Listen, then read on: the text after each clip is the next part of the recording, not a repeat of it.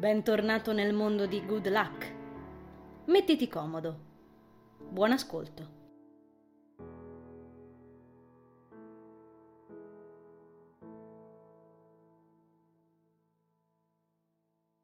Quando arrivo, accorgendomi per un soffio che siamo a Maceria, spingo il tasto rosso prenotando la fermata, muto sotto il fracasso dei Foo Fighters il bus inchioda sul viottolo interessato ed io scivolo via, ficcando con forza il libro nello zaino, prima ancora di atterrare sull'asfalto.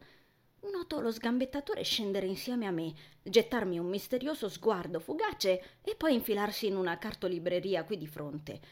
Nello stesso sento le orecchie fischiare, mi gira la testa. È come se qualcosa provasse a bisbigliarmi nelle orecchie. Eh? Controllo d'impulso l'MP3, ma è spento. Mi sfilo le cuffie e di colpo un groppo di nausea si fa avanti con prepotenza ancora una volta. Nel giro di tre secondi sto vomitando su una povera aiuola innocente appoggiata a un albero, sentendomi uno schifo. Sto talmente male da spaventarmi. I conati scuotono il mio corpo, non dandomi un momento per respirare. Mi manca il fiato. Non so quanto vada avanti, so soltanto che sembra un'infinità. Finalmente finisce. Mi lascia così frastornata da costringermi a sedermi in terra. Il cuore esplode, le orecchie fischiano, puntini accecanti mitragliano la mia vista. Sento un calo di pressione pauroso, la testa pulsare. Non ne posso più. Ripiego la schiena avanti, nascondendo il viso tra le ginocchia, stringendo tra le mani i capelli. Non ne posso più. Ehi! Sobbalzando mi strappo dal nascondiglio, ritrovandomi smantellato in faccia al volto dello sgambettatore. Ah, sto così male che ho le allucinazioni. Bello. Non è come credi. Sussurra un pensiero non mio, un altro. Va bene, sto impazzendo. Stai male? Bisogna dire molto realistica come allucinazione. Parla pure. D'accordo, proviamo ad alzarci, ok? L'allucinazione mi passa due forti braccia attorno, tirandomi via dal marciapiede. Chissà se ero seduta sul mio vomito. Ehi, parla con me. Prosegue il miraggio agitando le dita davanti al mio naso. Fammi capire se stai bene. Oh. Sto bene riesco a sillabare, la bocca sgradevolmente impastata. La smetta. Sto bene. Riesco a intercettare la mano del miraggio, bloccandone il gesto irritante. Mi faceva venire il capogiro. Mollo le sue dita. Le orecchie ricominciano a fischiare alternativamente. In pochi secondi mi accorgo che la mia voce sembra essere improvvisamente tornata. Impossibile. È come se non fosse mai andata via. E non me lo spiego. Poco fa in autobus, parlando con il conducente, sembrava una cornacchia e ora la mia voce è tornata di colpo, ma non è normale. Non c'è di che. Pensiero non mio. Gemo, ma che succede? Mi accorgo che mister Sgambetto mi sta chiamando. Forse non ho più dato segni di vita. Alzo faticosamente lo sguardo per prestargli attenzione. La testa ricomincia a girare. D'accordo, è davvero lui. Bella figura di merda. Aspetta a dirlo. Pensiero non mio, ma che ca... Mi tengo la testa in preda a un improvviso mal di testa lancinante. Sgambettatore segue il mio gesto come fosse di importanza vitale, portando poi l'attenzione sul mio viso, facendomi sentire risucchiata dai suoi occhi. Sembra uno di quegli sguardi che scrutano i tuoi segreti per tirare fuori tutto quello che nascondi. Non stai bene, ragazzina. Fatti aiutare un secondo, d'accordo? La sua voce mi avvolge come una sciarpa. È calda e profonda, tipo un pozzo di lava. Non ho forza e mi sembra che la luce mi abbagli, eppure non c'è sole nel cielo. Mi sento confusa. Non registro bene cosa abbiamo attorno. L'unica cosa che percepisco è un braccio dietro la mia schiena, una stretta salda e decisa come poche cose che conosco.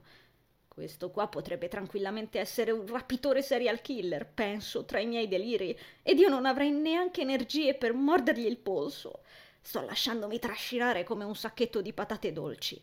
La mia pressione deve essere precipitata a picco perché percepisco le gambe cedere, riducendo la sicurezza del tizio in un muto trasalire. Riesci a stare in piedi?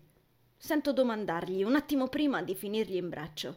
Mi solleva evitandomi la caduta, non riuscendo a impedire il mio successivo salto nel buio.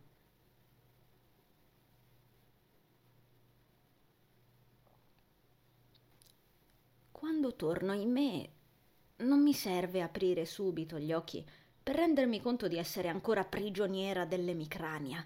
Esplode nella mia testa, esasperandomi come mai successo. Sento ripetermi non ne posso più, non so quante volte, non capisco neanche se lo sto dicendo o lo sto pensando. Non ho idea di cosa mi prenda. Sto da cani.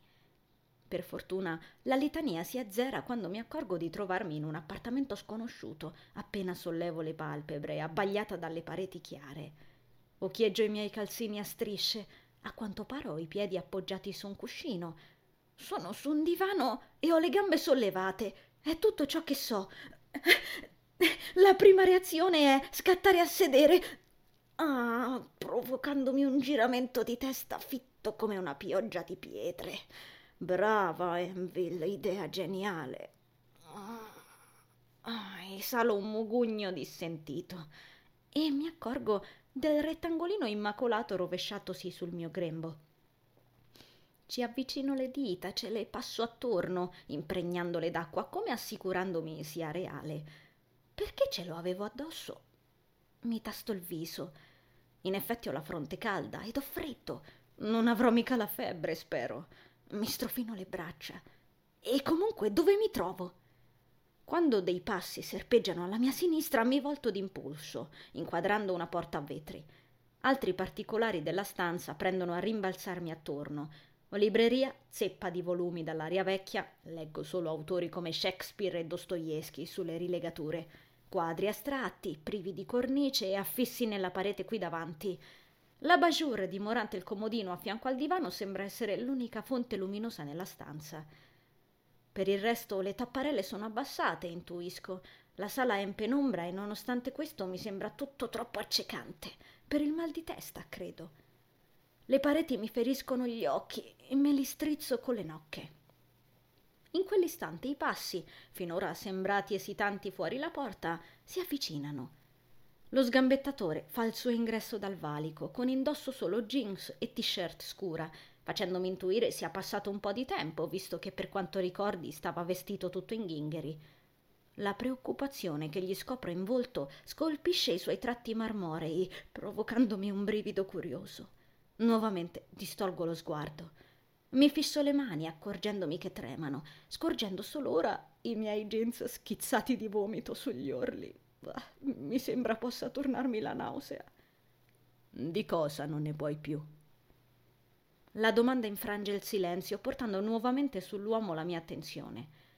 Vedo solo ora la tazza blu che ha in mano, dalla quale spunta una sottile lingua di fumo, attorcigliandosi nel vuoto.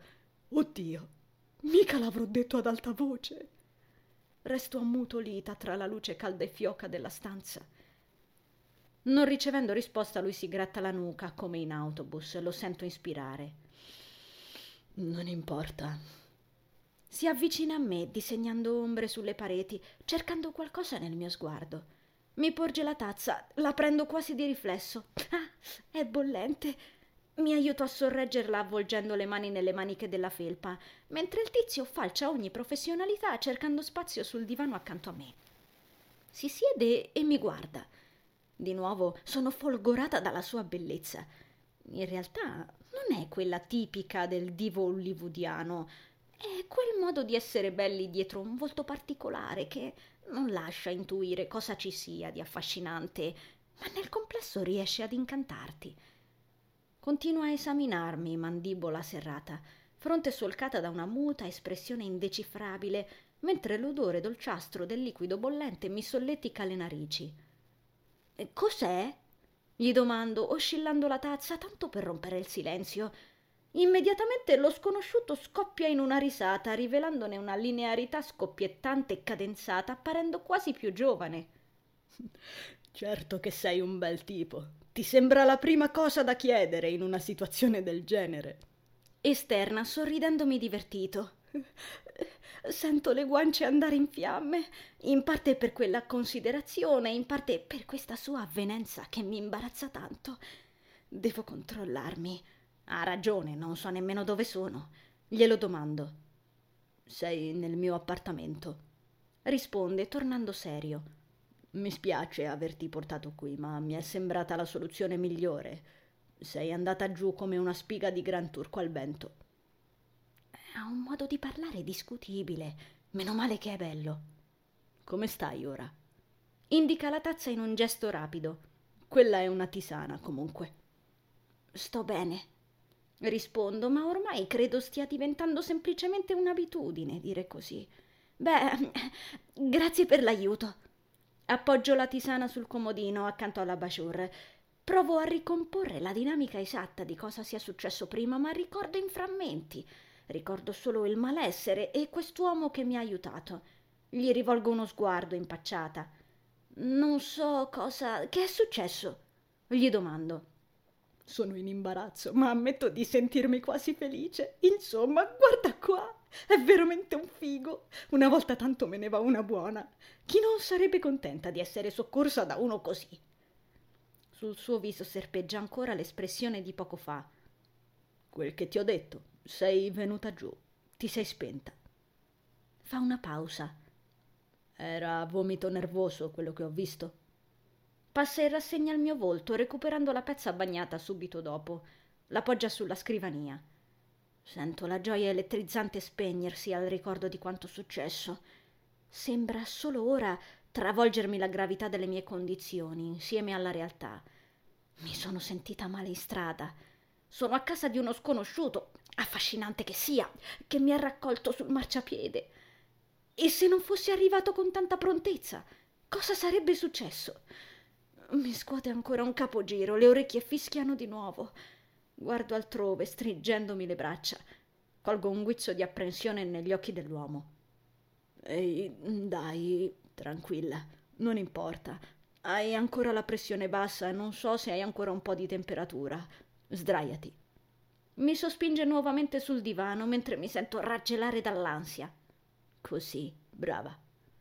Sento freddo. I ricordi dell'incidente brulicano nella mia testa, riportandomi quella sgradevole sensazione. Mi copro il volto, gemendo. Ragazzina, mi dispiace. Sussurro, avvertendo la voce rompersi, interrompendomi prima di scoppiare in lacrime. Ho i nervi a pezzi, sto crollando. Questa è la verità. Vomito nervoso, ma certo, era così logico, giusto? Torna alla mia mente la litigata con papà. Il buio in casa mia, la puzza di fumo. Stringo i pugni sopra il viso l'inconsapevolezza di cosa succeda, il lavoro part-time, i finti sorrisi, la scuola che va male. Tutto sembra volermi abbattere proprio qui, proprio ora, proprio davanti a qualcuno che non conosco. Forse è un bene, sussurra ancora la voce. Giusto, anche questa cosa dell'occhio greco che ha preso a parlarmi dentro al cervello. Come può essere un bene, urlo nella mia testa, avere un esaurimento nervoso davanti a questo tizio? Non dovrei neanche essere qui. Sei al sicuro, mormora lei. Bene, mi parla. L'occhio blu mi parla, ora lo so per certo. Non so come sia possibile, ma una cosa la so. Se sto per disintegrarmi di fronte a uno sconosciuto è solo colpa mia, così imparo a tenermi tutto dentro. Percepisco il divano alleggerirsi di un peso, intuendo il tizio si sia alzato in piedi. Solo ora noto di star trattenendo il fiato per non emettere suoni o non piangere, non lo so. Una mano, calda e grande, plana sui miei capelli, come tentando di interrompere questo groviglio di pensieri. E forse un po' ce la fa. Non c'è problema mormora l'uomo spostatosi di fronte a me, del quale torno a cogliere i contorni con un po' di fatica, strappandomi al buio dei miei pugni. Non preoccuparti. Prendo diversi bocconi d'aria a vuoto, domando il magone. Come in un miracolo, la mia imminente esplosione si disintegra in pochi sorsi d'ossigeno. Copro nuovamente gli occhi, ma sento lui scansarmi i pugni dal volto gentilmente. Poi sorride rassicurante. Come ti chiami? Esito qualche istante.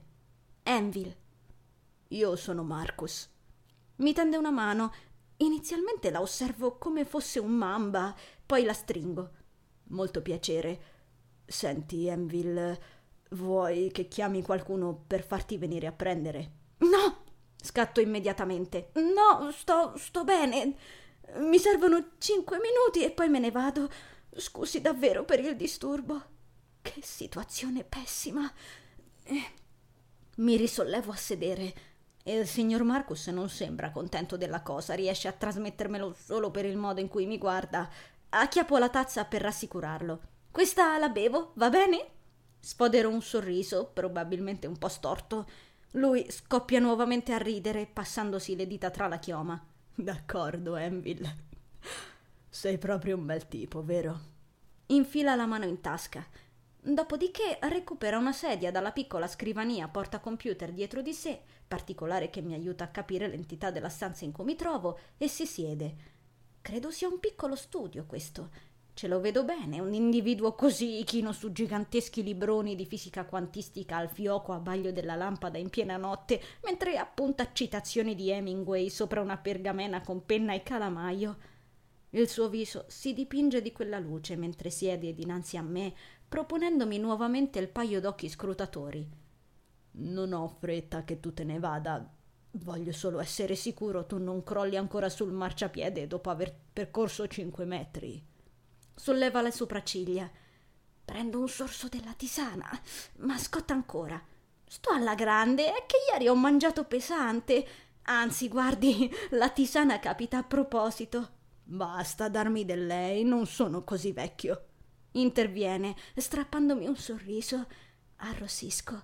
Puoi chiamarmi tranquillamente Mark. D'accordo. La tisana fa il caso mio, Mark. Grazie. Riprendo a bere. Chissà se riesco a farmi lasciare il numero telefonico.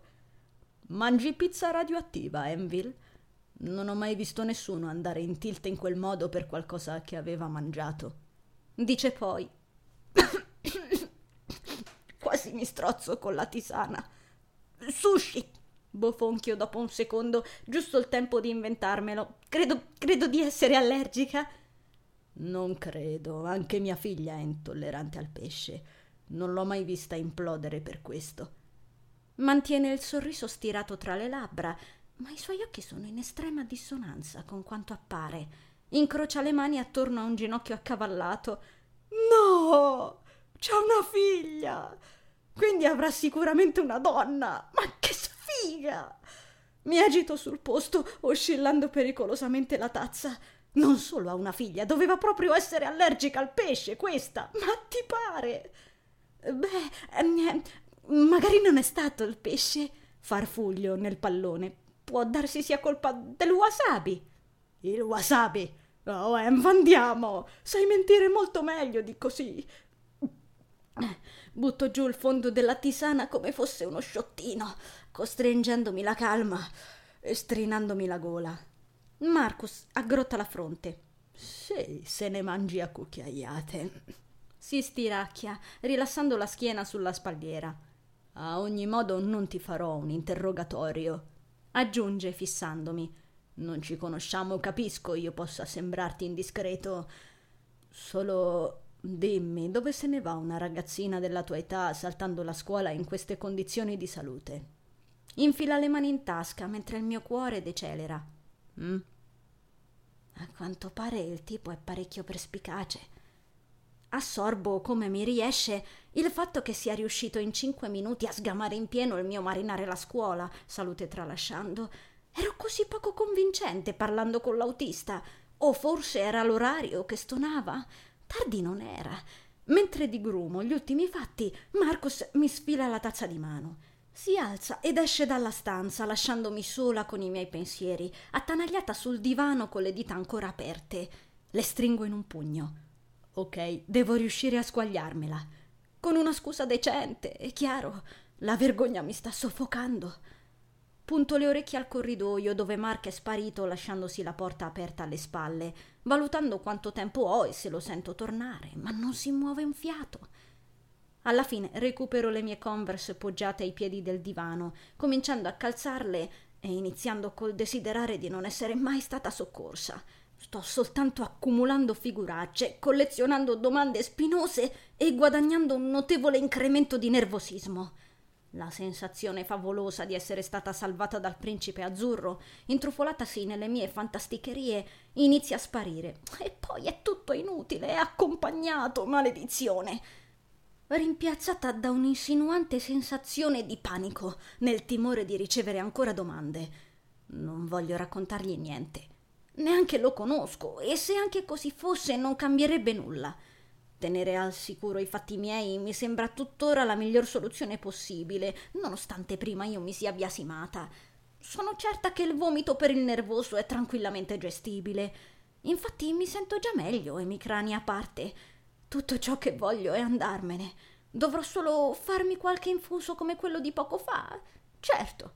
Non essere ridicola, bimba. Le mie mani si arrestano.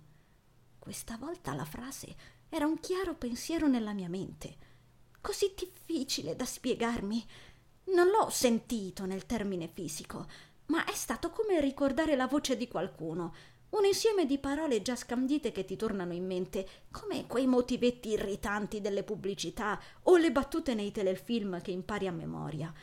Solo che non era niente che stessi pensando io, tantomeno qualcosa già udita da qualcun altro. Deglutisco. La vocina nella testa è diventata un vocione chiaro e forte, altro che grillo parlante. Pietrificata resto in attesa per capire se mi sono sbagliata o se ho ancora travisato tutto. Passano istanti infiniti in cui l'unico suono udibile è il mio battito cardiaco rimbombarmi nei timpani, qualche automobile in strada, la quale sagoma sfrecciante getta riflessi sulle pareti trapassando le tapparelle, null'altro. Infilo la seconda scarpa. Se non ti avesse soccorso, saresti rimasta riversa sul marciapiede per chissà quanto. Il mio cuore guizza. Eh no, fantasia un cazzo, io lo sento benissimo. Chi sei? Urlo in puro istinto alla stanza vuota, tappandomi subito la bocca con la mano. Lo sai. Frugo convulsamente nei jeans, cercando quel dannato gingillo, terrorizzata nel modo più totale. Quando lo trovo, il suo sguardo limpido e fermo mi fa paura perché lo sento. Sento che sta fissando me. Sembra quasi bruciante nel fondo della mia mano tremante. Tu come che cosa? Non hai bisogno di parlarmi ad alta voce. Richiudo la bocca interdetta. Beh, ok. Che sta succedendo? Perché ti sento parlare? Penso prudentemente. Passano ancora manciate di istanti infiniti e vuoti, nei quali rimango impalata, dritta dentro le converse, nel buio chiazzato di albore di questa stanza che non conosco, a perdermi nel piglio della piccola iride. Diverse macchine sfrecciano in strada sotto di noi. Nessuna risposta. Allora, Enville, ti senti un po' meglio? Ah, merda! Sobbalzo terrorizzata. Ruoto su me stessa in preda al panico, mulinando le braccia, ritrovandomi in pochi millisecondi schiantata sul comodino. Ah, la lampada si rovescia, infrangendosi al suolo in mille note rotte, lasciandomi nel buio. Un aculeo di dolore si conficca nella mia schiena dopo il mio impatto con il mobiletto. Ah, sono certa mi verrà un bel livido. Seduta nel limbo, Osservo il placido bagliore esterno descrivere il volto di Marcus in sottili righe di luce, sfocianti sotto le serrande. Ma chi sei? Un ninja? Quando sei arrivato? Segue ancora silenzio. La mano dell'uomo attraversa il buio, infine, protendendosi verso di me. L'aggrappo, lasciandomi issare per la seconda volta. Mark solleva le tapparelle, rivelando il viale alberato che solitamente percorro per raggiungere la fumetteria qui a Maceria. Chi l'avrebbe detto? Quando ritorna a guardarmi ha un'espressione totalmente tombale. La inquadro appena mi abituo all'improvviso bagliore del giorno. Ora mi ammazza. Mi, mi dispiace per la lampada, balbetto. Era molto eh, antica. Basta che tu non ti sia fatta male. La sua risposta a colpo sicuro mi spiazza completamente. Rimette dritto il comodino. Dopodiché prosegue infilando una mano in tasca. Sei una che si spaventa facilmente. sì, lo so, esclamo, forzando una risata sarcastica stonante perfino alle mie orecchie. Odio i film horror, infatti. Mi sembra di sentire il libro di Stephen King che sto leggendo urlare bugiarda dall'ombra della mia casa. Sig. Questa entrerà nella storia come la peggior performance mai tenuta nella top ten delle esibizioni pinocchiche. Recupero da terra l'occhio greco, il maledettissimo, dannatissimo occhio greco, cercando di non pensare a quanto appena successo, schiaffandolo nel più recondito e profondo angolo del mio zainetto. Mi avvolgo la sciarpa al collo, ritrovata sulla scrivania assieme al resto delle mie cose. Ah, rimettere lo zaino in spalla è come tornare a riavvolgersi il peso dei miei problemi addosso. Scaccio subito il pensiero. Stai andando via? domanda Marcus, il detective. Sollevo a malapena il capo verso di lui. Ho un appuntamento. Butto lì, infilando il Nike in spalla. Sì, devo verificare se Francis sul curriculum ha anche la mansione di psichiatra. E con psichiatra intendo uno di quelli bravi. Grazie per l'ospitalità e. Ehi. La dolcezza nella sua voce mi stupisce. Riesco a guardarlo in faccia. I suoi occhi scuri sono talmente apprensivi da lasciarmi senza parole. Non mi conosce neanche ed ecco quanto gliene importa comunque, tutto dipinto in un'espressione. Non so chi sia, ma deve essere un ottimo padre.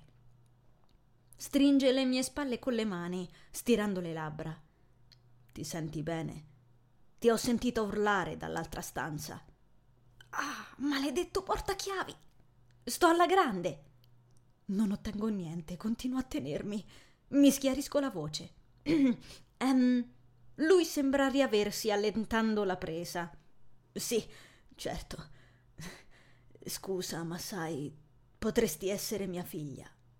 Me la ricordi un po'? Abbozza un sorriso, sempre in contrasto con l'espressione nei suoi occhi, ed io invidio immediatamente la sua di ragazzina, prima di potermi controllare. Bene, vuoi che ti accompagni? Scuoto la testa. Ce la faccio, davvero, non serve. A un certo punto rilassati però, che ansia. D'accordo. Sembra disincagliarsi da qualcosa, scostandosi da me. Vieni. Che tipo strano. Mi guida attraverso un corridoio di luci a scomparsa, trasudante la stessa eleganza dello studio, conducendomi a una porta d'uscita. Spalanca l'uscio sulla strada, silenzioso come il dubbio. L'effetto che mi fa è simile all'apertura di una porta su un'altra dimensione. Gli alberi ci salutano, incantandoci di odori. La luce, calda, accoglie i loro rami. È questa l'impressione lasciata da Mark. Non sembra di questo mondo. Forse per la sua aria velatamente triste e un po' distante, o per il suo modo di fare, così diverso da quello degli altri. Non so. Quando mi giro per studiarlo, chiede: Allora stai andando a scuola, eh? Ammicca facendomi arrossire nuovamente. Allenta una breve risata, non accennando neanche a rientrare in casa. Dopo una breve esitazione insiste: Ce la fai? Passato tutto? Tranquillo, lo rassicuro nuovamente. Sto bene. Sorrido. Grazie mille, davvero, sei sempre così gentile con chi non conosci. Chiedo di slancio, incuriosita. Ne fabbricano altri come te? Tipo non sposati? Scruto le sue dita in cerca di una fede, ma sono di nuovo nascoste in tasca. Lui prende fiato. Sono una persona tranquilla. Guarda in basso, lasciandosi vincere per un attimo da quell'espressione triste, che forse cela qualcosa e che forse Marcus tiene nascosta al mondo intero. Prende la maniglia, come per trovare un equilibrio. Poi torna a sollevare la testa per guardarmi. Il dolore che ho intravisto sul suo volto è soltanto un ricordo. Ciao, Enville. In gamba. E semplicemente viene risucchiato dal suo appartamento, come se non fosse mai esistito.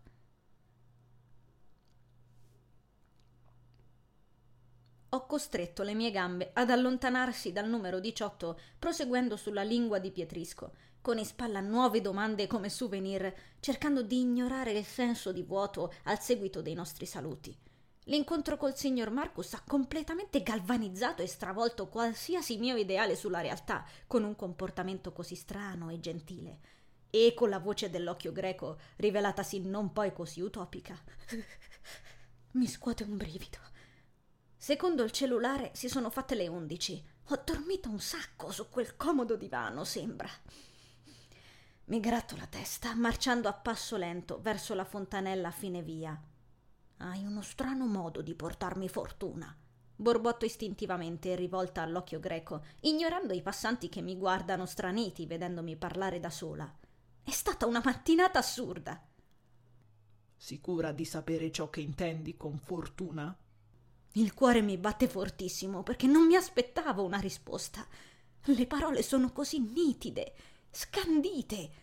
E perché ho l'impressione che l'intonazione in quelle frasi sia di un timbro maschile? Come dovrei fare a saperlo? Eppure, in un certo senso lo so. Deglutisco. D'accordo, Enville, penso tra me, rinfrescandomi il viso con il getto d'acqua fredda della fontana. Continuo a camminare. Come in sogno, mi libero della viuzza, pensierosa, non riuscendo a concentrarmi bene con questo dolore alle tempie. Almeno sono libera dalla nausea dopo non so quanto tempo. Avrei dovuto chiedere a Mark cosa ci fosse in quella tisana.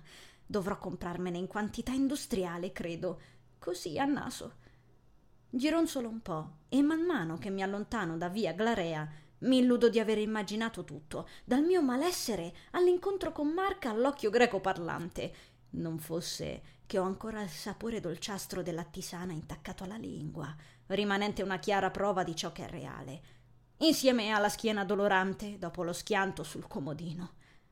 Cammino sul viale in cui sono scesa dall'autobus, accarezzata da quel po' di sole tornato, forse mentre ero svenuta le strade fin dal mattino sono affollate qui a Maceria, in questa strada grande e piena di negozi. Osservo la gente che brulica in giro, piena di allegria. Anche qui un profumo buono mi raggiunge le narici, mescolandosi all'aroma dei fiori nel negozio ad angolo. Tutti sembrano affaccendati. C'è chi parla al cellulare trotterellando via, regalandomi incomprensibili frammenti di conversazione, o porta un bambino nella carrozzina sventolandogli un suonaglio davanti agli occhi. Qualcuno passeggia col cagnetto zampettante accanto, qualcun altro ciondola lungo i fianchi buste rigonfie con l'espressione della fatica e della fretta dipinta in volto. È uno di quei momenti nei quali il chiacchiericcio indistinto nell'aria diventa un'unica cacofonia, in parte insopportabile, dall'altra così incredibilmente viva. Cammino e l'ascolto, con le mani in tasca. Rigiro il ciondolo tra le dita, stufa di provare a dare un senso a questo gesto. Mi piace tutto questo, mi scopro a pensare. C'è troppo silenzio in casa mia. A volte invece troppa confusione. Qui le due cose sono equilibrate. Mi va bene. Proseguo nel perdermi in questo nastro perpetuo, attraverso la scia della vita che prosegue, nonostante i miei problemi, ignara di me. L'incanto viene interrotto dal mio stomaco che gorgoglia. Eh, mi tocco la pancia, fermandomi un secondo. Non posso credere di aver fame. Stavo vomitandomi l'esistenza fino a qualche ora fa. Per di più, la mia voce sembra essere tornata sul serio, ripensandoci. È pazzesco. Sarà davvero merito dell'occhio blu? Mi domando spontaneamente. Interrompo subito quel flusso di pensieri per paura di sentirlo parlare ancora. Eppure, lo rigiro e lo rigiro nelle dita della mano. Un rumoreggiare indistinto sposta la mia attenzione altrove, facendomi accorgere di essermi fermata davanti a un internet caffè. Sollevo le sopracciglia, mentre la porta cigolante che mi ha attirato si richiude. Cibo e un computer per comunicare e cercare su Facebook qualcuno a cui scrivere Buon salve, tu ci hai mai parlato con i portachiavi e dopo quanto tempo ti hanno rinchiuso? A proposito, hai mai assistito a un furto di telefoni mentre eri al cesso di un bar? Penetro nella struttura, invasa dal calore, e da un'accozzaglia di odori che si sospingono tra loro. Sudore, fumo, plastica bruciata. Rinuncio immediatamente al mangiare, sorpassando le macchinette per snack. Lo stomaco si richiude. Chiedo all'addetto, acquattato dietro una scrivania all'entrata, quanto devo pagare per usare i PC. Lui indica un volantino da me totalmente ignorato, appiccicato alla vetrina il logo rilembi di nastro adesivo. Lo esamino avvicinandomi nuovamente alla porta. Bene, prezzi molto bassi, il che mi consente anche un paio d'ore considerando gli spiccioli fortuiti nelle mie tasche. Mentre pago il servizio, formicola in me il timore di sentire l'occhio greco mormorare prego o roba simile, ma non accade. Da quando ho ripreso a camminare non ha più fiatato. Mi lascio sprofondare in una tra le tante sedie in policarbonato, stravissute e massacrate di scritte, quando arrivo nella stanza accanto contrassegnata come area internet. Accendo il computer gettando un occhio alle persone attorno a me, disturbata dal dolore alla schiena. C'è uno con gli occhiali e i capelli sparati che mastica un chewing gum mettendo in mostra l'apparecchio dentale luccicante. Ride fortissimo, fissando non so cosa sullo schermo. Che inquietudine. Un altro tipo, pieno di lentiggini, è su MSN e Skype in contemporanea scrivendo a raffica sulla tastiera. Fratello, stai facendo un casino. Poi c'è una ragazza dai capelli ricci lunghissimi, tutta presa in una ricerca online su non so quale popolo antico. Lo capisco cogliendo di sfuggita qualche immagine sul monitor e occhieggiando il suo gigantesco blocco appunti sulla scrivania, affiancato a un grosso volume di storia. da fare invidia al mio mattone di antologia. In ogni caso, bella idea. Una ricerca non sarebbe male.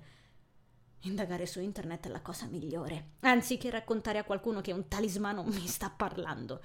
Appena riporto lo sguardo al computer, mi rendo conto che lo schermo acceso se ne stava lì a fissarmi già da un bel po', credo.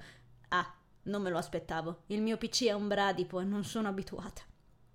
Apro internet e digito occhio greco sulla barra di ricerca. Rimango quasi 45 minuti a cercare informazioni in ambito, pregando silenziosamente che l'Iride non ricominci a chiacchierare. Scopro notizie combacianti tra loro, ma nessuna sul fatto che il portafortuna inizia a discorrere con il proprietario a pochi giorni dopo il possesso. Deglutisco con il cuore in tumulto.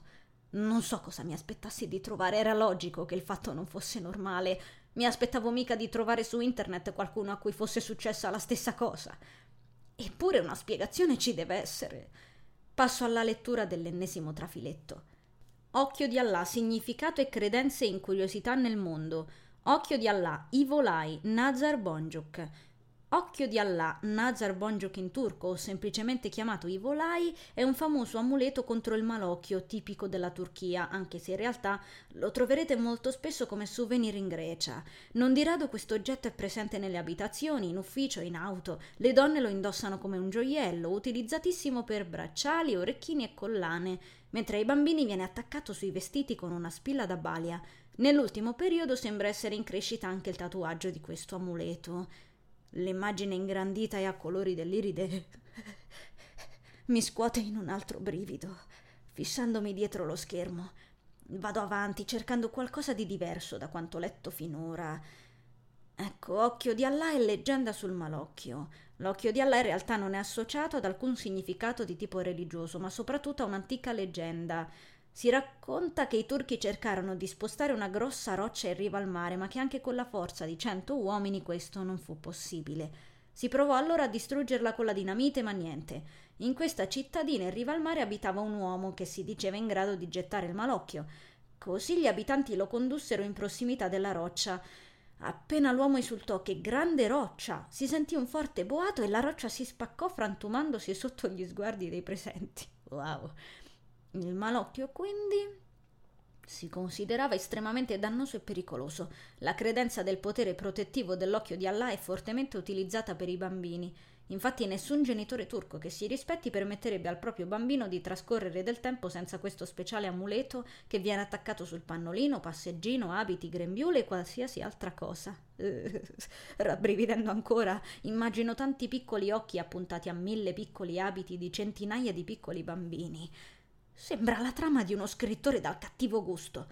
E cosa si intende davvero con malocchio, mi chiedo? La sfiga che mi insegue come un'ombra?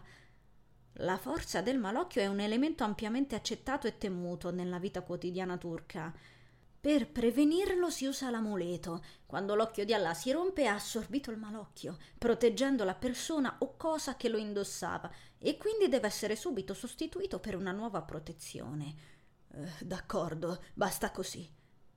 Chiudo la pagina del sito profondamente inquietata anche ammesso che come portafortuna funzioni e che quindi io debba dare almeno un 5% di plausibilità alle leggende, perché il mio Nazar, finalmente ho un nome per quel piccolo affare inquietante, mi parla? Cerco ancora un po' tra diverse dicerie paesane legate all'iride, senza incrociarne nessuna citante la voce netta e prepotente nella mia testa, provocata dal piccolo occhio blu. Chissà se, se Teo, il proprietario originale, lo abbia mai sentito parlare. Dovrei confidarmi con lui o rischio di essere sbattuta al manicomio. Mi gratto la testa. Non so neanche se sono pazza, meglio non dirgli niente. Mi sento esausta, mi stropiccio il viso. Ho sprecato molto tempo dietro la cosa. Titubante anche sul parlare della faccenda del furto, cominciò semplicemente a cancellare i messaggi spam su Facebook, compresi una decina di quelli di Lisa che mi chiede che fine ho fatto. L'ultimo messaggio rimasto in arrivo è di Holly. Rimango a fissare l'anteprima blu nel casello di posta, paralizzata dal fastidio e dal mio dorso indolenzito. Ti accolli, sibilo tra i denti. Apro il messaggio, ma il suo semplice ciao, come stai sorellina? Faccina che ride, bacioni, non riesce a trasmettermi niente, fastidio a parte. Normalmente parole simili dovrebbero far piacere, ma queste mi trasmettono soltanto irritazione. Ma che mi sta prendendo all'improvviso con lui? Non ero contenta del nostro rapporto amichevole. Magari lui non è chi sembrerebbe essere. Faccio uno scatto tanto violento sulla sedia da far voltare il tizio con l'apparecchio, regalandogli un'ampia visione pirotecnica della mia ginocchiata sulla scrivania. Oh, mugolo per il dolore. E fortunatamente mister Capelli appiccicosi non sembra badarci, torna risucchiato dal computer. Non potresti avvisare in qualche modo prima di parlarmi? Sbraito mentalmente. Nessuna risposta. Massaggio il ginocchio, sempre più esasperata. Porca puttana! Entro in chat quasi istintivamente, sperando che a casa ci sia del ghiaccio istantaneo. Prima la schiena, ora il ginocchio. Fare il quarterback per linea diretta di DNA è un duro lavoro. E poi cosa vuol dire lui non è chi dovrebbe? Spiegami, no? Parlane con lui anziché con me. Fa una piccola pausa. Ho detto chi sembrerebbe, non chi dovrebbe. E parlare di cosa? Mi immagino scrivere una mail del tipo Caro Oliver, una voce nella mia testa dall'ancor dubbia entità che parla con me come un Gandhi invecchiato male, mi sta dicendo che tu non sei tu, ma qualcun altro che non sei tu. Ah no, scusa, che non sembri chi sei o non sei chi sembri, chiaro, vero? Ne vogliamo parlare? Dimmi un po'. Uh, sospiro scuotendo la testa. Non me la sento di indagare su una supposizione ipotetica dell'occhio blu, considerando che non so neanche se ho le allucinazioni, tra l'altro. Mentre rifletto non mi accorgo di essere con le gambe troppo vicine alla scrivania e... Ah, facendo per accavallarne una sesto una seconda ginocchiata strobosferica sul tavolo. Mm. Mi mordo un pugno per non urlare dal dolore. Il tizio dai capelli gelatinosi stavolta non si gira nemmeno, si sarà abituato. Dio, che male! Ma possibile che quando sono nervosa non connetto i neuroni agli arti? Basta, me ne vado. Non ti rispondo, Olly, ma che mi frega. Ciao. Riesco a immaginare un siparietto in cui Francis, con Nazar dalle dimensioni di un leprotto appollaiato sulla sua spalla, scrosciano in un applauso per me, commentando aspramente complimenti per la ginocchiata, Env, fantastica. Beh, non ho idea di come Nazar possa applaudire essendo sprovvisto di mani, ma per quanto mi riguarda quell'affare può fare qualsiasi dannata cosa. Come Chris. Pensare a lui in questo momento è veramente il colmo. Risuona così contrastante alla situazione. Eppure non so perché. In questo istante ho veramente bisogno di vederlo. Lui e il suo stupido cappello. Non so neanche come mai mi venga in mente. Passo offline. seduta sulla spalliera di una panchina, attendo l'autobus per Forra, cellulare stretto in mano. Le persone, ingolfate nelle giacche, fronteggiano il vento freddo, lanciandomi ogni tanto un'occhiata carica di disapprovazione. Mi siedo come voglio, non rompete. Il grigiore nel cielo si traveste nell'ennesima cosa esacerbante. Compongo un numero sulla tastiera. Le sedici si avvicinano, profumando il vento di pioggia e umido. La primavera doveva essere oggi, ma non è così. Non ancora. Un cumulo nembo soverchia le nostre teste, minaccioso, lasciandomi sentire l'unica nel suo mirino, quella sulla quale il temporale si riverserà più violento. Ama le mie spalle gracili, penso, rabbrividendo nel giubbetto.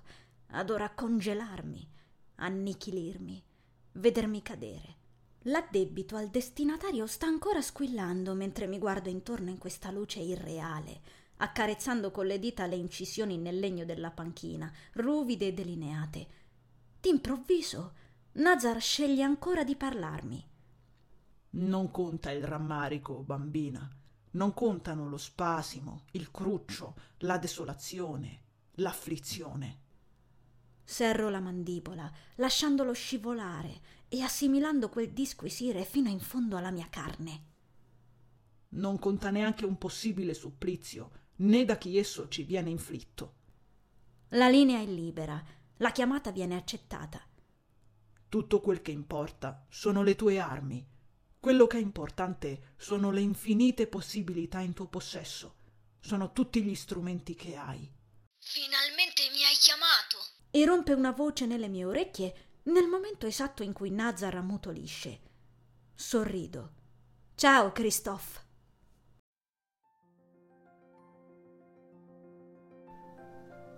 Caro viaggiatore, grazie per aver ascoltato l'episodio. Il viaggio riparte la prossima settimana e potrai intraprenderlo ogni venerdì con l'uscita del nuovo capitolo. Seguimi sulla mia pagina Instagram Sheila Rosati Parole su Vita per rimanere sempre aggiornato sui contenuti. Ti aspetto sempre qui. Conservo il tuo biglietto. A presto!